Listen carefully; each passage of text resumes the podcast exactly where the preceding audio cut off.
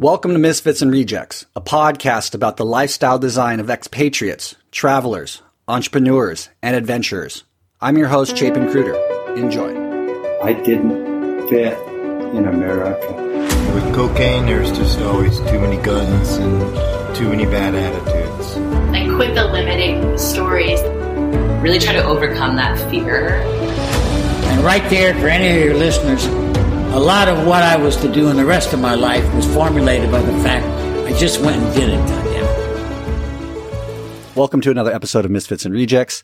Today is my pleasure to welcome Chris Garner to the show, a lovely lady I met in Nicaragua a year or two ago who, as we've kept in touch over the last year or two, I've gotten to really hear and see this incredible change that has come over her, that she's really strived to design a life for herself that is incredible new and awesome because Chris has suffered from anxiety her whole life and she was medicated her whole life to treat this anxiety. And over the last year or two, I believe she's weaned herself off of it completely and has been med free now for like 10 months. So with that said, Chris, welcome to the show. I, am excited to have you. Thanks, Chapin. yeah. I mean, this whole podcast is about lifestyle design and you're an adventurer. You're a traveler. You're an entrepreneur. You're not expat per se yet, but I know you have aspirations to live abroad. But you know, life designing your life without anxiety, I think is a really interesting topic that I think a lot of people can relate to, whoever they are. And so I was excited to bring you on and and and have you share your story and how you accomplished this incredible feat. Because I mean, my understanding is you've been on medication since you were like 12 years old. Uh, I was about 15. Um, okay. so it's like, so it's an interesting, um, all right, I'm trying to backtrack. How is how's the best way to go about this? I feel like anxiety is something that we all, everyone has experienced, you know, and, and especially in the societies that we live in today, where we have these overproducing, you know, work, work, work, you know, like you, you, this, this structure tells us you get the job, you get the money, you get the house, you get, and then, you know, and then you'll be happy. And we're not connected to ourselves. We're not connected to the land. And so when I even heard you say like, oh, I, um, suffered with anxiety, it's something that I've even changed my speak around now because it's like, well, no, I've, I experienced anxiety, mm-hmm. you know, and even let go of an idea of there have, having been suffering because that experience of having anxiety or ha- and having, you know, depression throughout that was actually, you know, a great gift. There is, um, there's a Mary Oliver quote about, that says something along the lines of, uh, someone gave me a box full of darkness and it took me a lifetime to realize that this too was a gift. And were it not for being pushed to these places, then I wouldn't be where I am now. So yeah, been med free for about six months now after 17 years on high levels of antidepressants and anti-anxiety meds. What were you taking specifically? Uh, I took for years. There's a there's a whole cocktail of things. I've been on Wellbutrin. I've been on Zoloft. I've been on Effexor. I've been on Lorazepam. Um, yeah. Um, and that sort of started when I was, you know, 15 or so in high school. And, and then, you know, and I kept experiencing these, you know, heightened states of emotion and anxiety and where I was unable to cope. And so they just kept upping my meds and upping my meds. But then you don't really actually develop any strategies of dealing with what you're actually going through. You're just medicating yourself. Mm-hmm. So. And what do you know the triggers and like how, how did it come about and how did it feel? I mean, was it completely debilitating, like panic attacks? Oh yeah, like I had panic attacks. I I couldn't function. Like I I couldn't actually get through a day at school. I couldn't. I I'd be just so overwhelmed. I couldn't breathe. Really, it's like I couldn't get a breath. And I I remember, um, just really being even since I was a little child, just being fearful, like just just being scared of a lot. Mm-hmm. And so coming into it wasn't actually until um it was about two years ago I quit my job. I'll get back to that. But it wasn't until um, a trip I just took to um, Ecuador for some training where I had this uh, recognition. I'd been weaning off my meds for about nine months at this time, and I had a blip, you know, when winter came and winter tends to be a trigger for me. The cold is a trigger because the way our bodies contract with the cold often mimics the way that our bodies contract with anxiety. So then our brain becomes confused. It's like, am I anxious? Am I cold? I'm feeling the same emotions. And so when winter came, um, I was just, you know, hit rock bottom again and had to go back. I just come off meds and had to go back on a really low dose. And I was in Ecuador, I was sitting there and I was thinking about like what what is anxiety? Like what actually is this this this thing we call anxiety? And when I recognized, I had this sort of epiphany of recognizing that um, it's not anxiety. Anxiety is the name that we we we attribute to it because we're feeling a lot and we don't really know what to do with it. But it's actually it's intuition, you know, and that I recognized that what was happening was I was picking up on a lot of information from the world around me. You know, it could be from the people who were around me, could be from my environment, could be from the land. And I was getting all of this information and that my body was contracting because it was like, this is a lot. You know, I'm perceiving a lot and I don't really know how to filter it and I don't really know what to do with it. And when I stopped looking at this anxiety as being some way that my body was somehow rebelling against me and recognize that I can trust my body.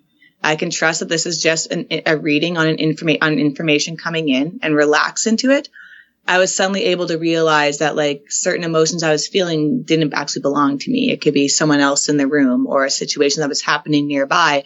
And so I stopped looking at as anxiety as this scary monster was going to come back and take me down any moment and started to realize that this is just incoming information and I can just breathe and let it pass through me and choose to engage where I where I like and where it is going to be of benefit to me.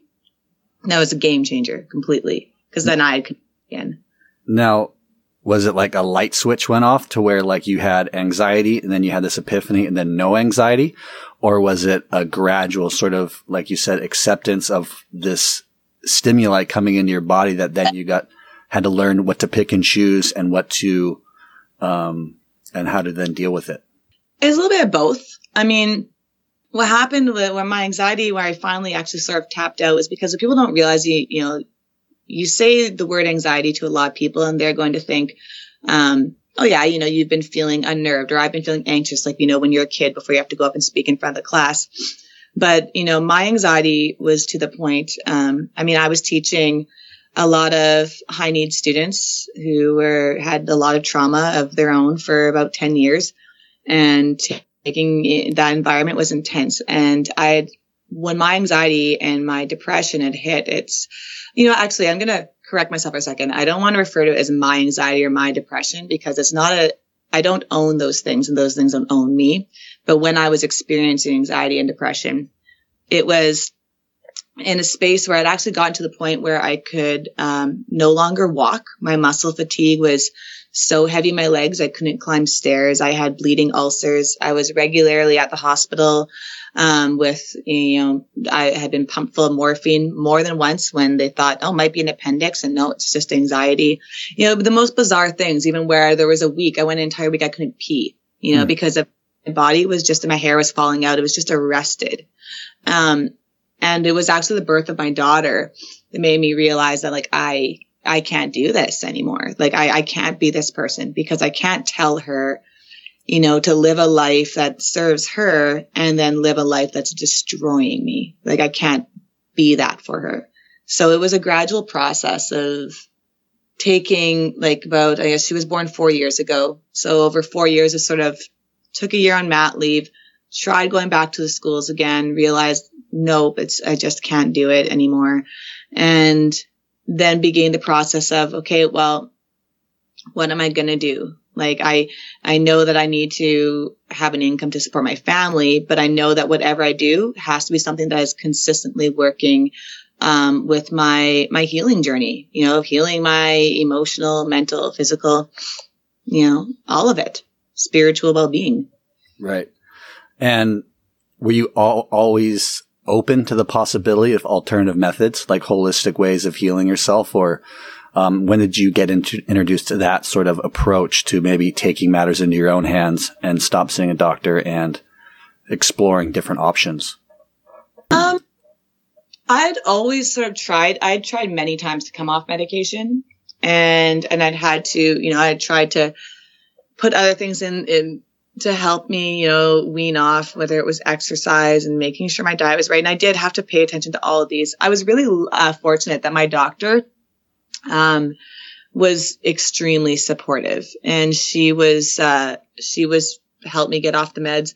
There was also a recognition. This is like people out there need to know if you have anxiety or depression, you need to get your thyroid checked because um, that was also an issue that was undiagnosed and mimics the same uh, symptoms.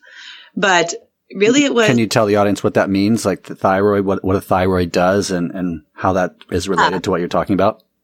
So your thyroid is like it sort of controls like your adrenals.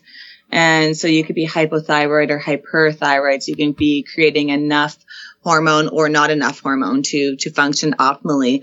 But um, the if you're hyperthyroid, you could be having more feelings of anxiety, chest palpitations. If you're hypothyroid, you could be having um, the fatigue, which is the, the more depressive um, elements that mimic the depression, which is the uh, muscle fatigue and irritability, and so they're they're very similar. And I had um, I was hypothyroid, but I was misdiagnosed because um, typically if you're hypothyroid, you tend to ha- be more overweight, and I didn't have that issue. And so since I was low on the it's it's a it's a range, and I was low on the range. They were like, "Oh, well, you're within normal," but it wasn't normal for my body. Mhm. So when I started actually treating my thyroid as well, that it was like, oh, like my legs don't actually hurt to stand anymore. Mhm. Mhm.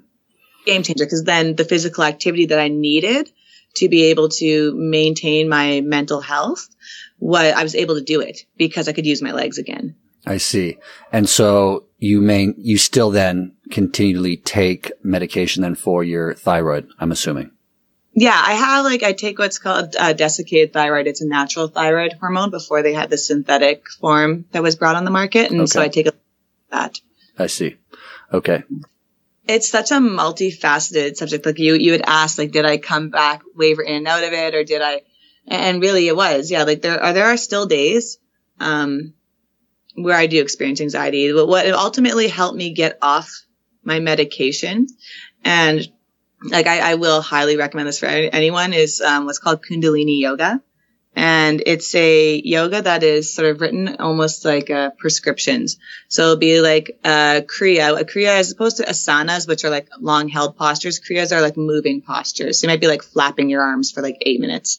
Yeah. But Mhm. uh, Kriyas for different things. So when I was coming off my meds, it was doing Kriyas for detox that were working my liver and Kriyas for anxiety specifically that were helping me to come off my meds.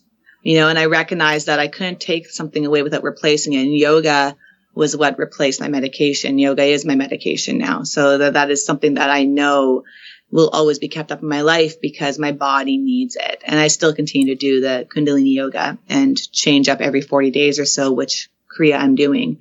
Interesting. So Kundalini seems to be, is it the only type of yoga that you feel really helped you through this process? Or have you experienced equal um, amounts of positive effects from other types of yoga? Um, I'd say like, I mean, I love all types of yoga to, you know, I enjoy all types of yoga.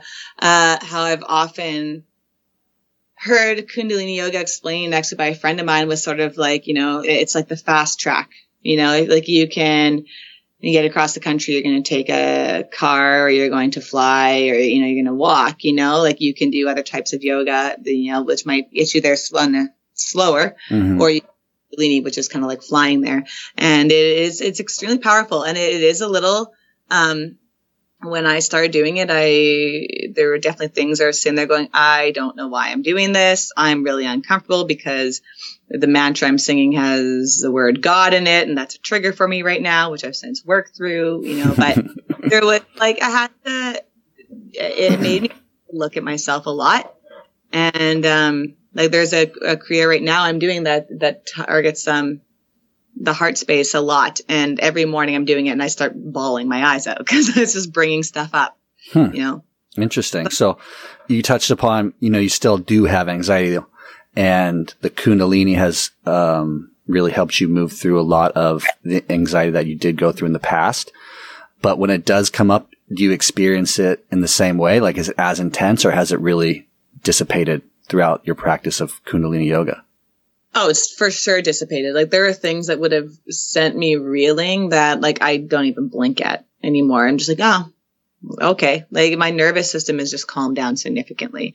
And like, yeah, there are for sure days I'm gonna, I'll come home or I'll feel like a flutter of anxiety in my chest or, but I also am, I'm so blessed to have really supportive, um, family and community and so, and, for us, we all just practice open communication. So there's no having to hide anything. And if I come home and we live sort of communally and I'm like, yeah, you know, I'm, I'm feeling anxious. Is it okay if I cry or just scream right now? They're like, yeah, go right ahead. You know, you know, it's important to have a network and be able to just speak your truth and own this is where I'm at. Mm-hmm. Be bottling up and pushing these feelings down that ultimately results in us feeling this overwhelmed, right? And for, for 17 years, you're taking medication and not dealing with your issues. Well, when you're off the medication, all those issues of 17 years are going to start coming up. Mm-hmm. And you got to. Did you have a therapist uh, over the 17 years you've been dealing with this, or? Nope. I've um I've never had seen a professional therapist. I talked to people. I talked to mostly my work was done internally. Um, I think for a long time it was really challenging for me to talk to people. Even my parents didn't really know until maybe a few years ago just how bad my um, depression and anxiety had been because I'd been really good at hiding it. And um, I would talk about it like openly with my students in my class because the fact that I knew it was something like I had students who were eight years old and medicated for depression. And I wanted to them to understand that there was nothing to be ashamed of. They could talk to me and be open about it. So it was something I would talk about, um, but not always kind of slightly removed from it and was not really open to a lot of people seeing me be too vulnerable with it. So it's really just something that in the past few years when I realized I have to deal with this, it means like I can't be scared of it anymore. So I, I need to own it. Mm-hmm. Like I mm-hmm. just need that's so cool. So cool. I mean, I'm so proud of you, man. That's incredible. And I just want to circle back a little bit just to give the mm-hmm. audience like a full picture of this. So, I mean, you were a full-time teacher for like 10 years with special needs children. Is that correct? Uh, not necessarily, uh, with, with high needs, high needs children. High so needs. a lot, a lot of the students I worked with were, came from government housing or from you know, reserves or had experienced a lot of trauma. And there were certainly some placements I had that were, you know, not as intense, but for the majority of my, my career, it was with kids who had, you know, experienced a lot, a lot mm-hmm. in their life, so in their short lifetime to date. And so you also mentioned that you've kind of removed yourself from that full time teaching environment. Um, I believe you still substitute occasionally, but what's very interesting to me as well is like you've taken a whole new different direction with your life and you're developing the entrepreneurial side of yourself with um, delving deeper into these alternative healing methods. Um, like you just mentioned, you just been to Ecuador on a uh, was that a yoga retreat where you got certified? Was, yeah, it was um, training at a school in Ecuador for tantra yoga, art, and shamanism. Mm-hmm. So working like the students that I worked with were primarily indigenous. And so part of um, the tribe that is uh, sort of indigenous to the area here, there's there's several of them, um, but the Ojibwe seven teachings were something that we were frequently teaching in the schools, and so I became really interested in that and recognized that as a powerful tool for healing. And so working with the indigenous cultures uh, in along with my yoga became the two things that were closely tied to my healing journey, really. That's fascinating. So by working by, cause I guess by law, you had to teach this in these indigenous children, their culture and their, their ways of life prior to us taking over. And through that teaching, you kind of learned that there, there would be alternative ways for you to approach your, your anxiety. It sounds like. Yeah. Well, I recognized that it was just like the, these things we're teaching were, were is about connection to the earth, is about connection to ourselves, is about humility and love and respect and wisdom and, and you know the ways that we encourage and you know and and truth and and all these teachings that were just like wow this is just this is common sense to me like this is the important stuff mm-hmm. so yeah so i was teaching for 10 years and then when i when i left um I love teaching. Like I love teaching in, in general. Like I love teaching children. I love teaching adults. I love putting on, playing that role. It is so much fun to me. And I realize that I have to leave the schools because this feels toxic to me. I, I eventually found I just didn't feel I can make as much of a difference as I would have liked to within that structure. And that was really frustrating for me because I was just seeing these kids who were coming in with a lot of pain. And I was only able to help so many of them because of the resources I had and the time I had. And it was just heartbreaking. And then I would come home and I had nothing for my own child. And I was like, ah, you know, like I have to leave. And so when I left, I realized I love teaching. So what am I going to do that will allow me to continue teaching, but teaching something I love? Mhm. And so I was like, well, yoga is a part of my process. Yoga is a part of my healing journey. So I'm definitely getting my yoga training because that's going to benefit me. And so then I uh, took off to Ecuador for six weeks to uh, train at Durga's Tiger School for Tantra Yoga, Art, and Shamanism. So And so then that gave you the certification then to start your, your business now. Is that correct? Um, well, yes and no. Like I kind of had started when I left teaching. Um, I do, and when people ask what I do, it's like a million things. so I, when I left teaching, um, the first thing I did was in a quote that said, um, anxiety is creativity without an outlet. And I was like, oh man, like that's me. Like I'm so anxious so often and I'm so creative and I never spend time creating. And so I started painting and I started making um, meditation malas and I started making jewelry and I just started making all this stuff. And then I was like, all right, so what am I going to do with all this stuff? Because who needs to have 50 malas? Mhm. And started selling them. And so I started doing like just little trade shows. And so that was my first sort of foray into my own business where I teach now. Like I have my yoga certification. I don't necessarily need my certification to be teaching and I don't actually teach, um, even the Kala Tantra yoga that I, I should be Okay. teach, uh, or not should be, but that, that is prescribed me. Um, What is the name of your business? Oh, okay. So Prairie Sprite Designs was the um, jewelry aspect, but then I kind of like went off of my own. Like, I'm going to create this other business that's about healing, and and I started. So one of the other things I was doing is um, uh, I dived into body work in terms of massage and learning about the body because my my body was in so much pain for so many years that I started studying on my own and with massage therapists and online just a and study of bioenergetics about how the body and emotions um, are retained in the body. Mhm. And so I started doing body work and healing work through that. And then, so that's one aspect of it. I started teaching yoga, but the yoga that I teach is not through a business. It's actually through Karma Yoga Winnipeg, which is like a non-profits or donation based yoga studio in the downtown of Winnipeg so that yoga is accessible to everyone. So it's sort of a, you know, pay what you can. And, uh, and really my classes tend to be intuitive. It's like whatever I'm kind of downloading at the moment or really feeling that day. And I'll start doing, um, uh, tantra art and shamanism classes, which is like exploring the shamanic arts, which is like theater, dance, singing, and storytelling, which at one point in time were used to, uh, or right now we consider them performance arts, but they used to be a means of just connecting to spirit in shamanic cultures. And so every single religion in the world, every single spiritual practice is derived from shamanic societies. Those are the oldest form of spirituality. And so I recognize this as like our birthright, you know, to, to partake in the, these ways. And so that has been uh, another, another piece of, piece of the puzzle.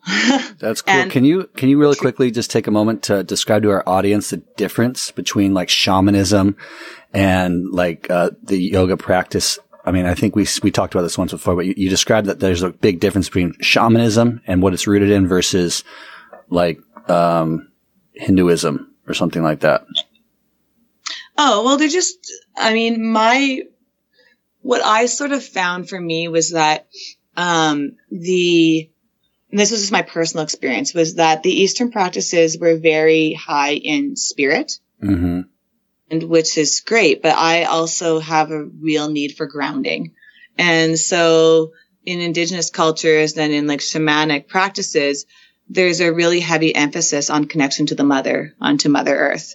And so it- it's a very, so when I'm doing my yoga, it is, you know, it's, it's very much a, I find more of a high in spirit. You can feel, I feel too more stuff happening in my crown. And when I'm doing my, my shamanic practices, I'm, I'm feeling very much more rooted. So it's just keeping that balance for me was really important.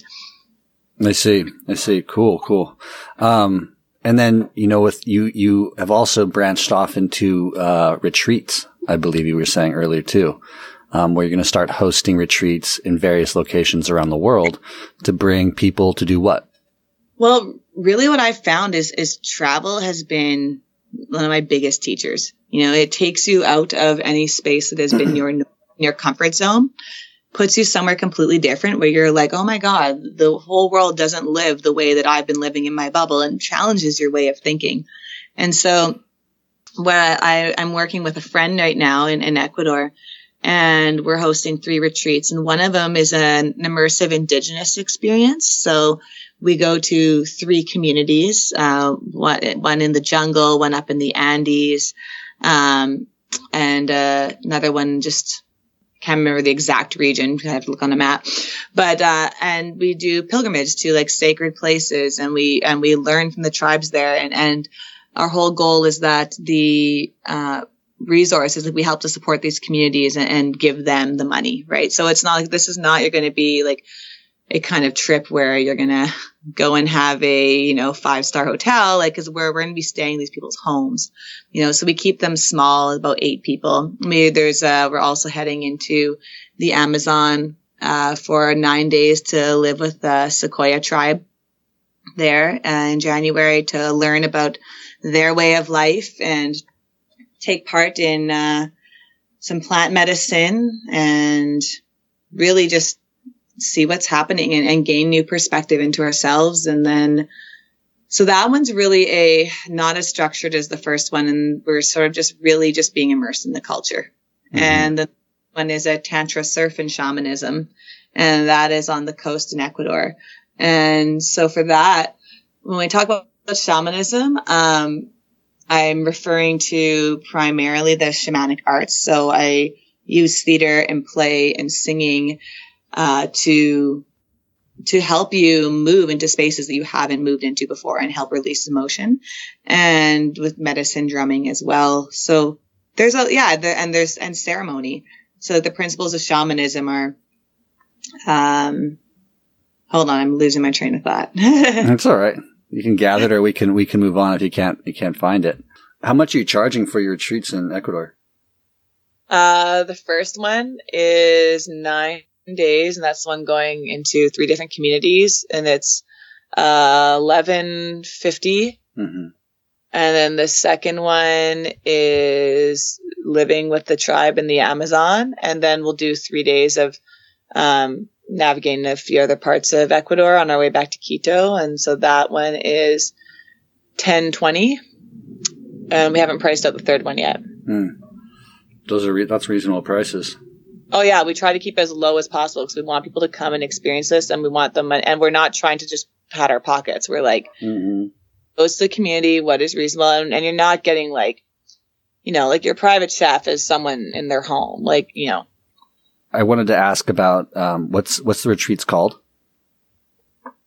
So the retreats right now are just they're on my Facebook page. Well, one of them's up, the other one will be up this week, and the third one will be up in a week or so uh, which is Nani Honua, N-A-N-I-H-O-N-U-A,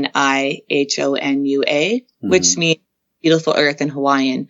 Um, and that just came from an experience where I had, I had the opportunity to share in the Hawaiian culture when I, I lived there for for six months several years ago and worked as a coffee and lettuce farmer and and it was like it felt like the felt like the right name beautiful earth i mean because since my practices are constantly changing uh, right now, it's my business tends to be steeped in both shamanic, indigenous, and Eastern traditions all together, and you know, throwing some art in there. And I don't know where it will where it will go. It's open ended. It's it's constantly evolving. Mm-hmm.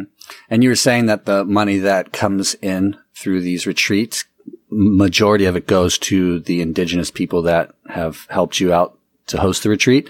But I'm mm-hmm. assuming that you are going to be paying yourself to facilitate all this. Yeah, I mean, we'll be we'll be paid as as facilitators. I mean, it's costing us money to advertise and to put it together and to fly down, and so yeah, it's also a way to support um, support my own learning process. Right, that I, if I want to go deeper into myself, I'm going to need to provide opportunities for that, and so this is a way for me to finance those opportunities and to also provide really life changing experiences for people. And we keep the groups to only eight people, Mhm. just keep it intimate because it's, uh, the whole goal of these retreats is like, yeah, it'll be a vacation and, and you'll come away feeling, you know, a lot more relaxed, but it's also something that is meant to completely transform your life. You know, that you, you go on these trips and you will never be the same. And that is what it's designed for. Do you have like a itinerary that you can maybe share with our audience to help them understand like what if they were to come they'd be doing on a daily basis? Uh, well, yeah, we have one trip that we're doing um, that involves, like, to name a few things, is heading up into uh, the Andes to a community called Oyacachi. It's a reserve up there where we'll be doing, uh, we will harvest obsidian. We'll make power objects. We'll go and bathe in the um, in the hot springs there. We do a hike to a sacred waterfall. We do, which is in the in the jungle. We we do go to a cacao plantation, uh, which is where chocolate is is made from. Where we go through the whole process of the organic cacao plantation, where we uh, then have a cacao ceremony after we've processed and taken care of all the beans. Uh, we do a hike around a sacred lake where we do uh, water ritual and blessings. Uh, and yeah, and then we do when we go into the Amazon, we'll be doing tours of um, just a sort of eco- uh, ecological tour, environmental tour of what's been happening in the Amazon. You'll be able to see what's been happening with deforestation with the with palm planting and uh, yeah, it's a lot of ceremony, a lot of drumming, a lot of council, um, a lot of time for introspection, and a lot of attending some really powerful places. And then you were saying your ultimate goal is to obviously have individuals have a profound change within themselves. And are you just allowing these experiences to kind of organically have these people change in a way that they just naturally do? Or are you driving them towards a specific change? Like, for example, in, um, when I interviewed Gaia Ma, and I forget the episode number, but she talks about, you know, help giving people through these similar sorts of like, um, seminars, holistic seminars, if you will, mm. the tools to take on life's challenges. You know, that's kind of her goal. Like she, she, it's not for, she always says you're not going to leave here like, like, like Superman, but you're definitely going to leave with the tools to then take on life's challenges. So do you have like a specific goal for individuals who come that's more specific than just, you know, a, a profound life changing experience? Well, that's that's the beauty of taking eight people is that myself and my my partner Jose, who is doing the retreats with me, both have done a lot of our own healing work, and both of us tend to counsel others in their work as as part of our lives. Mm-hmm. So, um, and I also do body work to help move things, and so that is also going to be uh, a part of it naturally. That will be occurring organically. In the last retreat, where it's a tantra surf and shamanism, there'll be more pushing in the sense of like I might have say an activity that is like we're dancing like our inner child, and we're going to move through our inner child and express our inner child. I mean, I did a a workshop at a yoga festival a few weeks back where I had you know 42 or so adults throw temper tantrums. It was beautiful. and people came up crying afterwards and said how that really moved them and they needed that. And so, uh, depending on the retreat, like I've done workshops here as well. Uh, if I'm doing the, the working with the shamanic arts, yeah, yeah, I will for sure push you. There, there were days in my training where it was like, you're going to dance the dance of chaos and you're going to dance it for an hour until you just break. And so sometimes we need to be moved and pushed to those places. We can do it in ways that are super pleasurable, like through play, you know, and, and, and exhausting ourselves by, through creating. And so that, that is definitely depending on which retreat. The ones, uh, where we're going to all these sort of pilgrimages to places, um, myself and Jose are always there to like help guide, help facilitate, help work through things. Um, but not so much as a here is like the lesson plan, Mhm. you know, more of an organic as it comes up and, and helping to be there as a presence. And then if it's the specifically working with the shamanic arts and with tantra, then that is more geared to here's what the sort of syllabus is what we're going to work on. Nice. Can you or do you have one specific profound moment that you remember somebody having that you really felt like they're changed forever that you'd like to share? That you've seen somebody transform into? I mean, there's been a lot. I'd, uh, I've had, it's been really interesting because but about two years ago when I started realizing I just need to talk about my depression, I started putting it out there and I started using the word or not my depression, sorry, my experience with depression. I started putting it out there and I had more and more people start messaging me and saying like, you know, when you did that, it really, you know, it, it opened something up for me. And when I've done these, these classes, um, I've watched people, you know, lying in Shavasana, um, at the end of class, uh, crying. You know, I had a really, uh, one of the classes I also teach as well is, is uh, naked yoga for women. And it's about learning to be at home in and love our bodies like these vessels that carry us through life, you know. Uh, so one of the classes I teach is a naked yoga class for women, which is about being body, right? And to, to not be ashamed of them and to revere them as, as these sacred laws that they are. And I had a class a few weeks ago where every one of the people in class started crying, you know, then that was, that's pretty profound. And I've had a, a gentleman approach me after a workshop one day and said he couldn't dance. He couldn't dance till after this workshop and that, that it changed his life. It opened something up in him. So it, it happens. Yeah. Frequently, uh, when we do, when I do these workshops, I get emails, I get people coming up to me afterwards and explaining how they they simply had forgotten how to really play. You know and, and how important that is when we reconnect to that space because for a lot of us we haven't played like children since we were children. And when you do that you actually open up a part of the mind and part of the psyche that hasn't been accessed in a long time.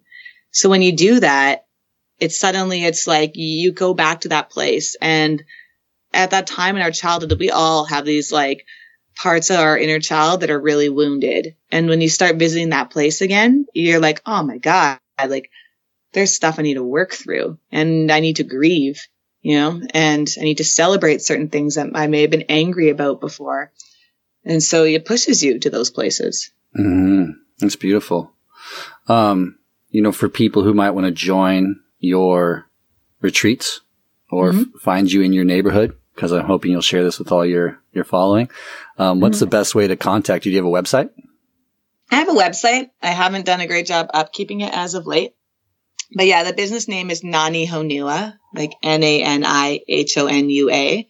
And it's on Facebook and on Instagram. And I'm still doing a, trying to do a better job with um, getting everything organized, but also just my own Facebook, um, Kris Garner, K R I S. Mm-hmm. You know my name. I know your name, and uh, the audience does now too. That's yeah. really cool. I mean, I'm, like I said, I think it's so cool, you know, to be six months without medication and going through life in the way you are, designing it in the way you want, and you know, transitioning from that teaching role in the conventional sense to a teaching role in more of a, a healing sense that you are taking on now. And just for the audience's understanding of like you don't necessarily have this like uh, husband who's bringing home tons of bucks. Like you are a participant in the household to bring in money, and you're doing it through these types of retreats, through types of um, jewelry making, just in the, all the various ways you just described, which is super cool too. Yeah, well, it's it's also involved like you know making some I wouldn't even call them sacrifices. It's really just choices, right? Because I can work a job that you know is not making me very happy and make a lot of money and have a nice house and all the things. Or, you know, I can give that up and recognize that my happiness does not come from anything outside of me. And so it meant, um, and when I quit my job, of course, I lost a, a really great income with a lot of great benefits. And so involved, okay, well, we're going to sell the house. We're going to sell the house and we're going to move into an apartment. And we moved into an apartment that is uh, close by to a few houses down from friends of ours who also live communally. So there's five friends here and there's another, uh, the three of us at the apartment and we all live together.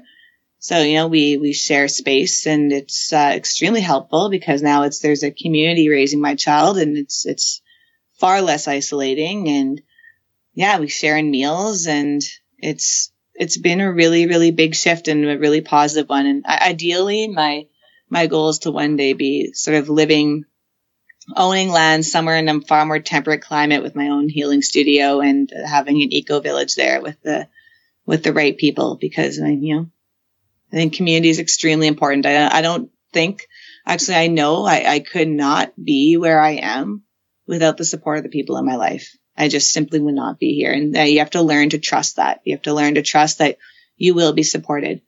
Uh, yeah. Yeah, no, I'm the same. My family has been so tremendously supportive in me and my undertaking of this podcast, my on- online surf instruction business, and I couldn't have done it without them. I mean, I'm still not there yet, but it's just so much. They've been so helpful throughout this process of, you know, letting me crash at their various houses and really just letting me focus on what I need to focus on. Um, but I just want to thank you so much for taking the time. I think the audience is going to get a lot of uh, really beneficial things from this episode. And um, I know that you're open to anybody who does suffer from anxiety to contact you. Is that correct? For sure. There's one thing I wanted to mention that mm-hmm. I was just came to mind was that ask for help. Like I don't even say like ask for help in the sense of like go to a therapist or go to like cause, cause really, but I mean, when things were learning to humble ourselves and be like, Hey, I don't have to do this on my own. Like ultimately we do the work on our own, but we don't need to do it alone. Right. And just being able to say to people, man, it's tough right now. Like right now, it, life is feeling really tough can someone help me? When I have actually summoned the courage to do that, I, I, poured out to my community probably about nine months ago when I was really, really feeling stuck. And suddenly I had people just coming out of the woodworks, people I wouldn't even have expected coming to support me. You know, learn to ask, learn that that is your right. It is your right to say what you need in life. It is your right to ask for what you want in life. You might not receive it, but it's your right to ask for it.